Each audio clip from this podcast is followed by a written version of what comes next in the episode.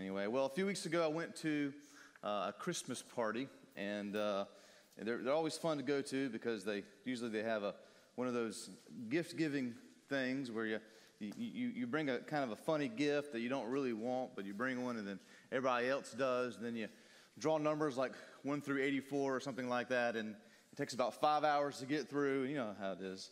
And, and and they pass the gifts around, and then you steal each other's gifts and all this, and fights break out and all kind of things. So, but anyway, we did that, and my wife and I left home with uh, with a little dog that uh, that sings and dances, a little toy dog, and a four-foot inflatable Santa Claus. That's what we left with, and I was all excited to plug that Santa Claus up, and it's disappeared. I can't find it anywhere. I don't know. My family has hid it or something. I don't know what they've done, but any, but anyhow. But also while I was there.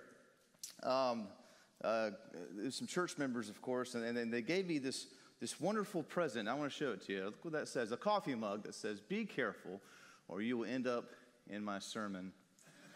So that's what the mug says. And I thought that was a fitting mug, and I, and I said, so this is why sometimes I can't have any, find anyone to hang out with, right? They don't end up in my sermon. So it's a great gift, and I'm definitely going to be using that, that coffee mug in the future, because it's very true.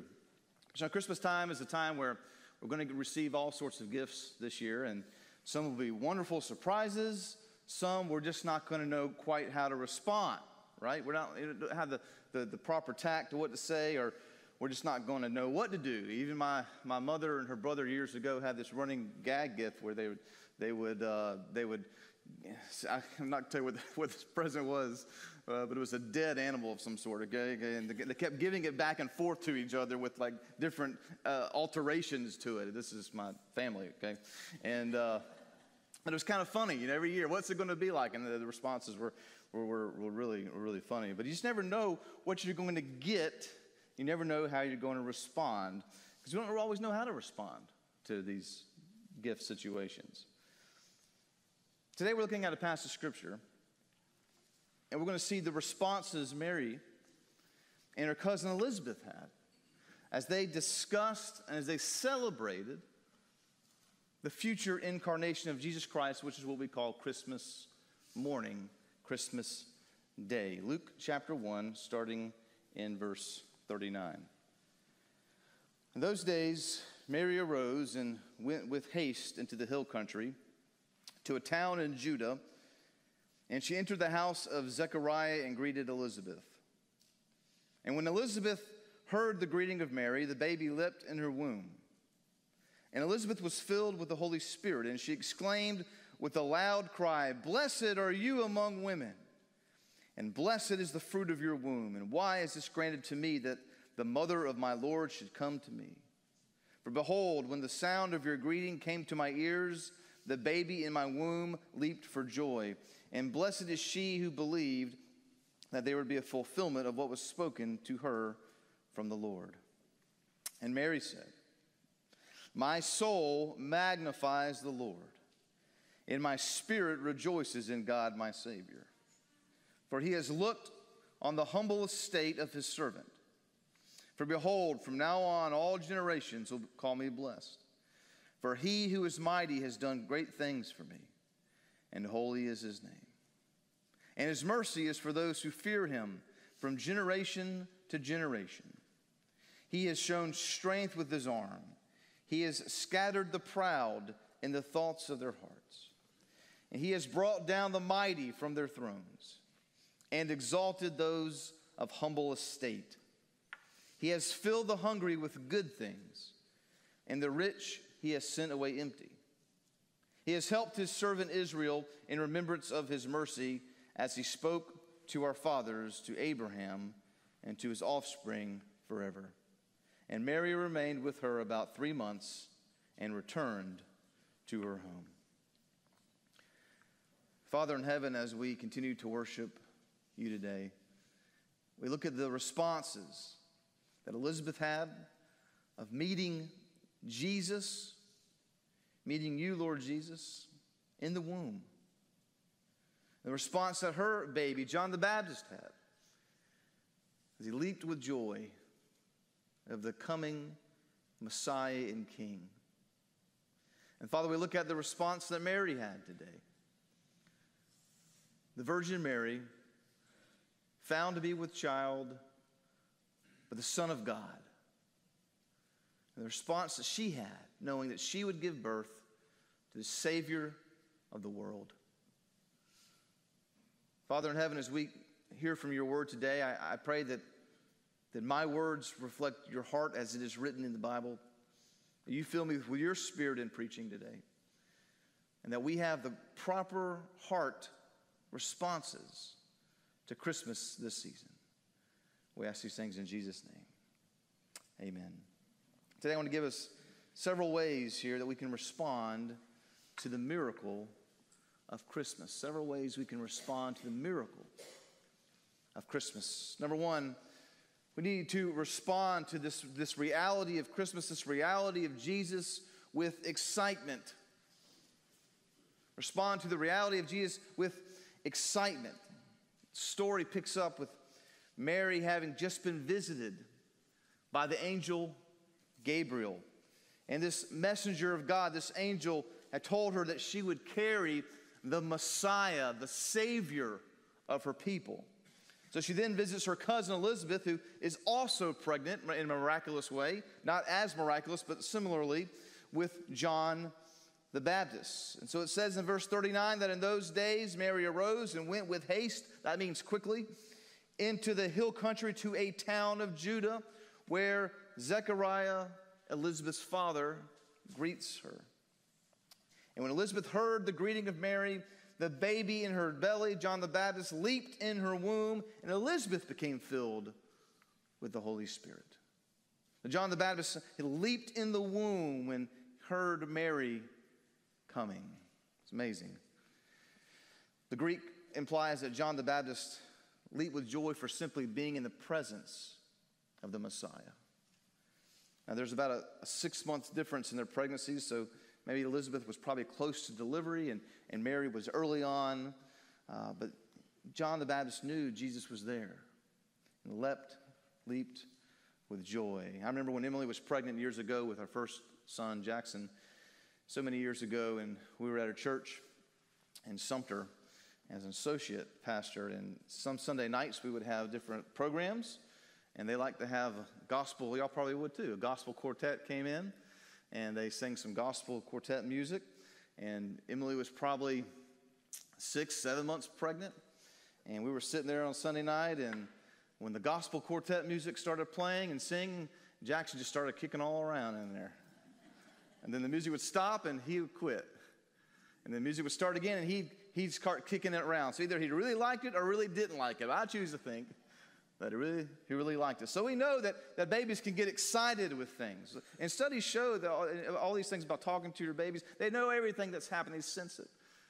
Well, in a very special way, this excitement that John the Baptist had when he knew that Jesus was nearby, right next to him.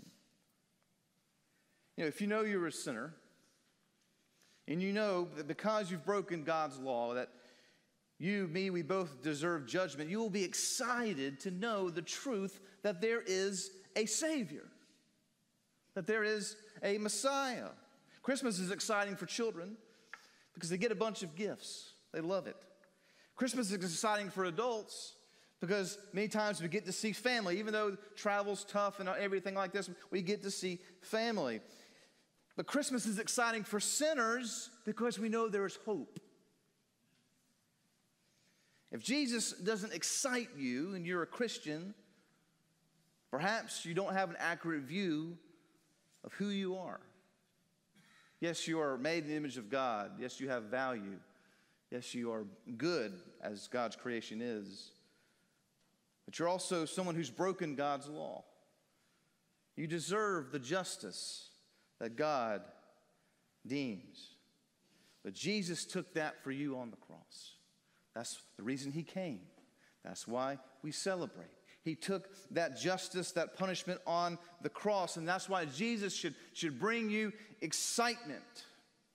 But not only should we respond to Jesus with excitement, we should also respond to him with humility.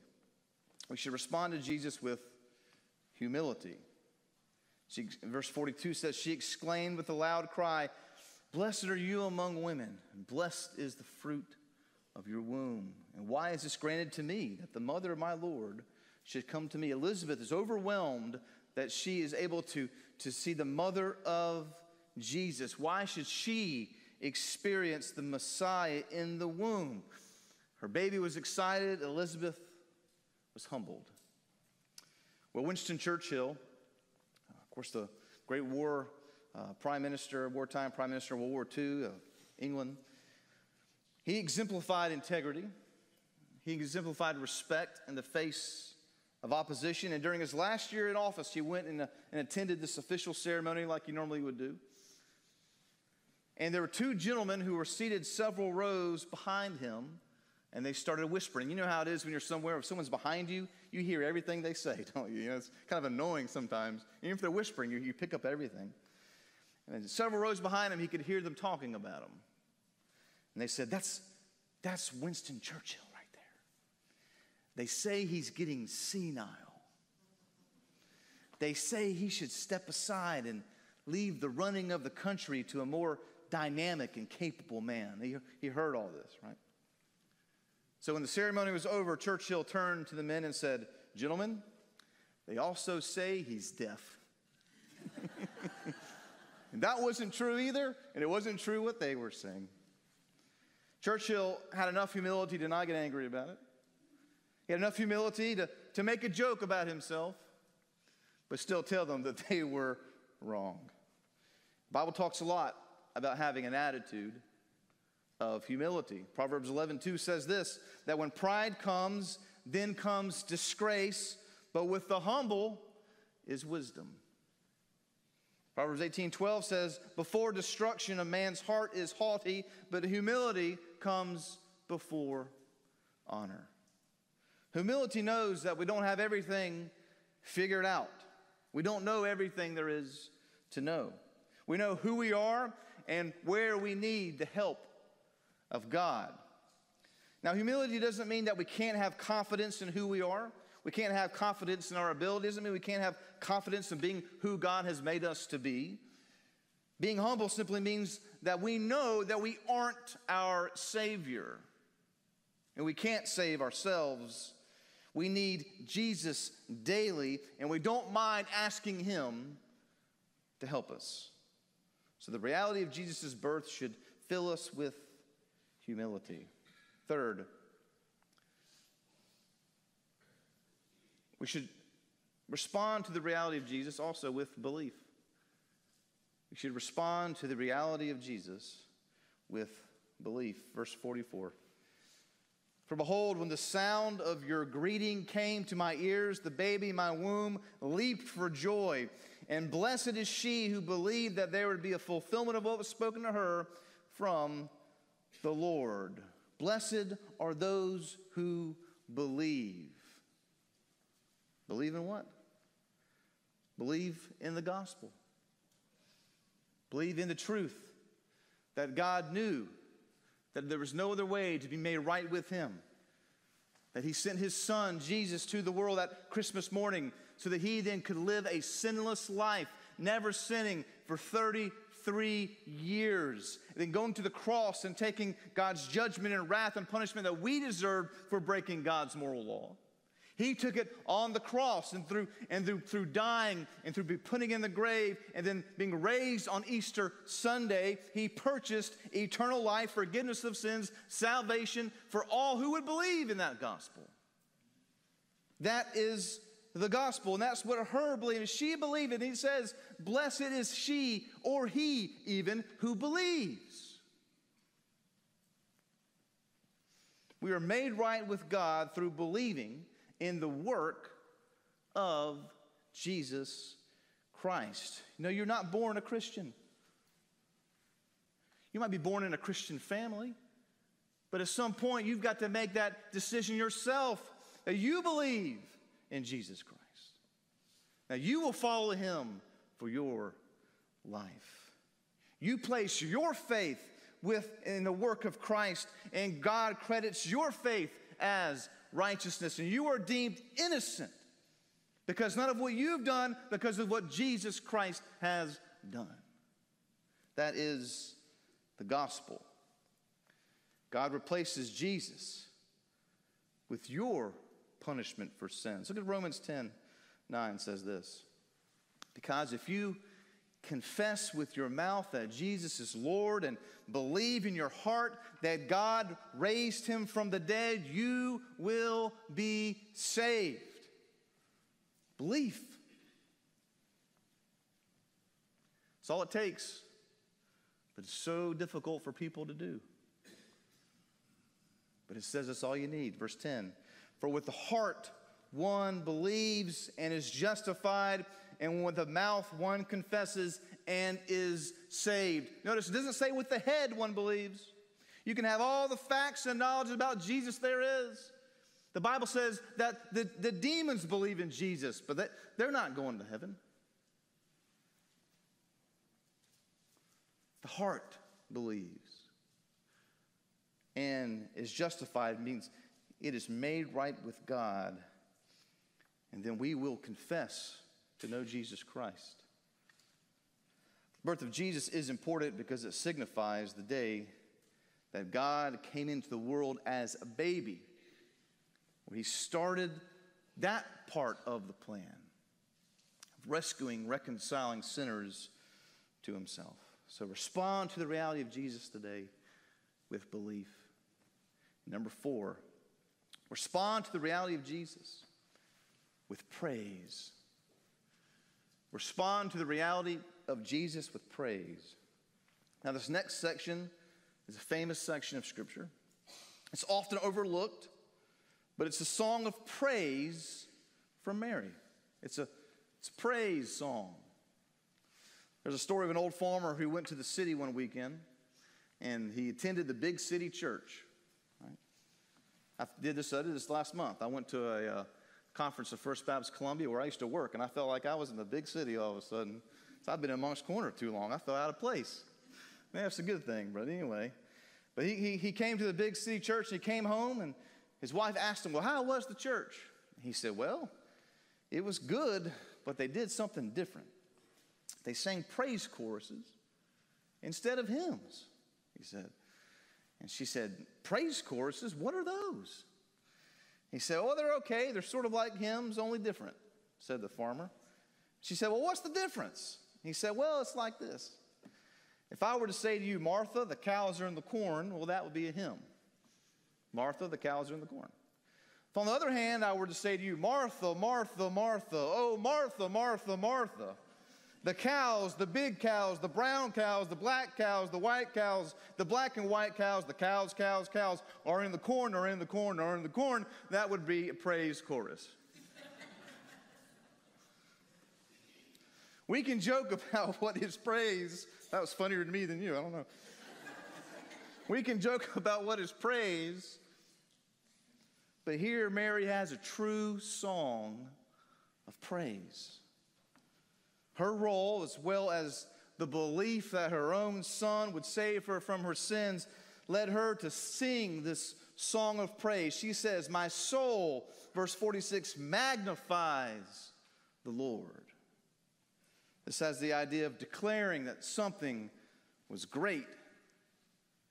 Mary says that her soul, the, the part of which her is, that is alive, every fiber of her being declares the Lord as being great.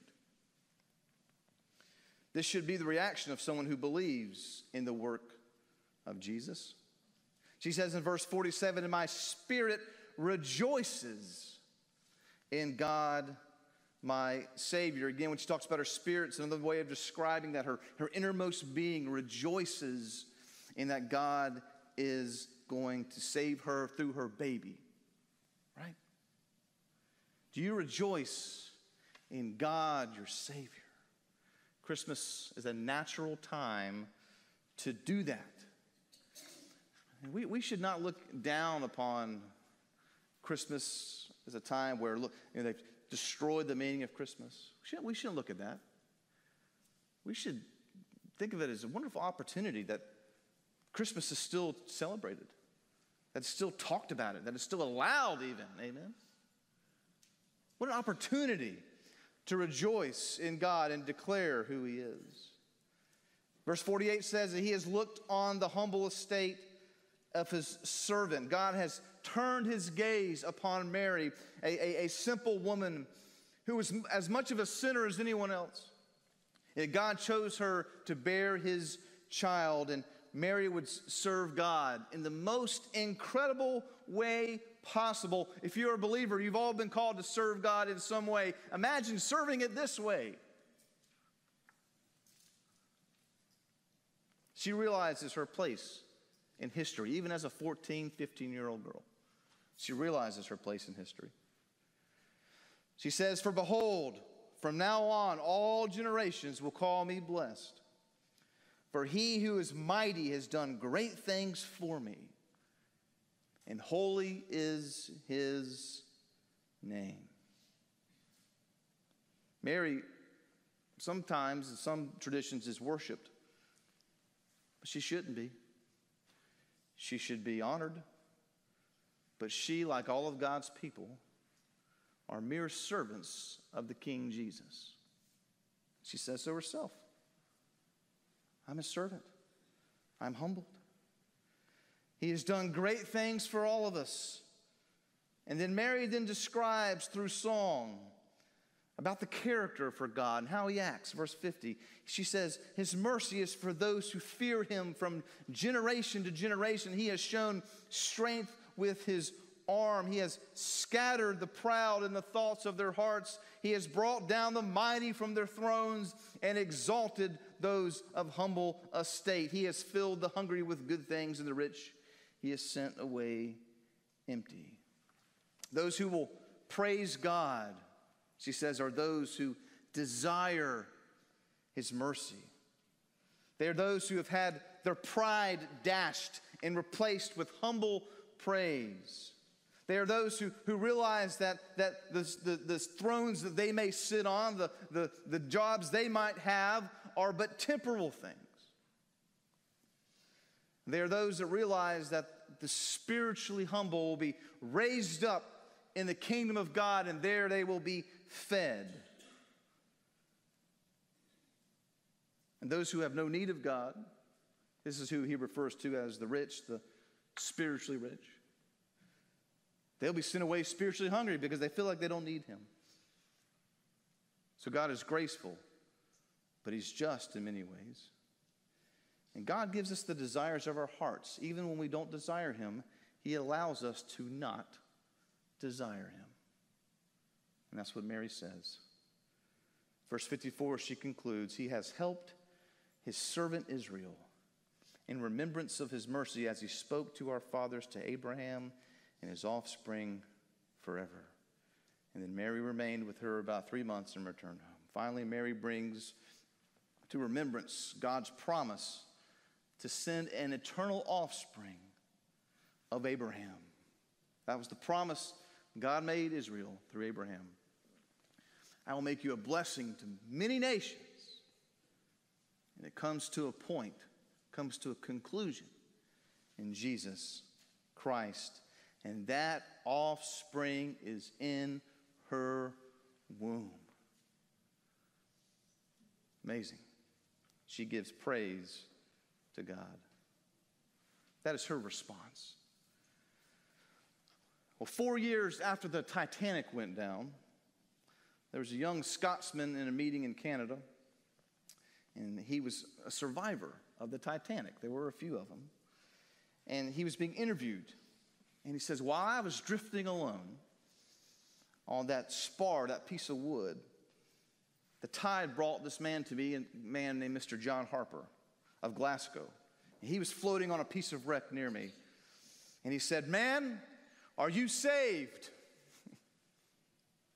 And this man, uh, young Scott, said, said, no, I am not.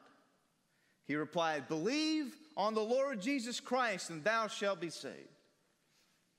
Well, the waves took him away. But strange to save, Uh, or strange to say, it, it brought him back a little bit later. And the man, John Harper, said, are you saved now? No, he said, I, I cannot honestly say that I am. He's on the Titanic, floating on a piece of wood. He still hadn't turned to Jesus. John Harper's doing all he can, knowing that this will probably be their last day. He said, "Believe on the Lord Jesus Christ, and thou shalt be saved." And shortly after that, he went down. And there, alone in the night, with two miles of water underneath me, I believed. And he said in that interview, "I am John Harper's last convert to Jesus." This Christmas, what will be your response to Jesus? What will be your response to the plan that God sent? Will you believe in Jesus? If you've never placed your faith in Jesus before, will you do it today? You might not get another John Harper that gives you a second or third chance to tell you about it. Will you believe? What will be your response this Christmas? Heavenly Father, as we close our time together today, I thank you, Lord, for the John Harpers you've put in our life that shared the gospel with us, whether it be a parent, a grandparent, a cousin, a Sunday school teacher, a pastor, a youth pastor, whatever it could be, that someone took the time out of their lives to tell us the true meaning of Jesus Christ. Lord, this Christmas, let us use this as opportunities to tell people about what Jesus has done for us. Let it not have to be a situation where we're floating on a piece of wood. But Lord, we, we praise your name for people like John Harper, who spread the message of Jesus Christ, because he knew that the man's ultimate need was not saving from a shipwreck, but saving from his sin. And Lord, in your grace, you saved both. So Father, let us not lose the importance of Christmas morning and why Jesus came this Christmas. And let us have appropriate responses to that. Father, we love you. We thank you so much for what you've given us in Christ Jesus. And we look forward to celebrating Christmas this week. We ask these things in Jesus' name.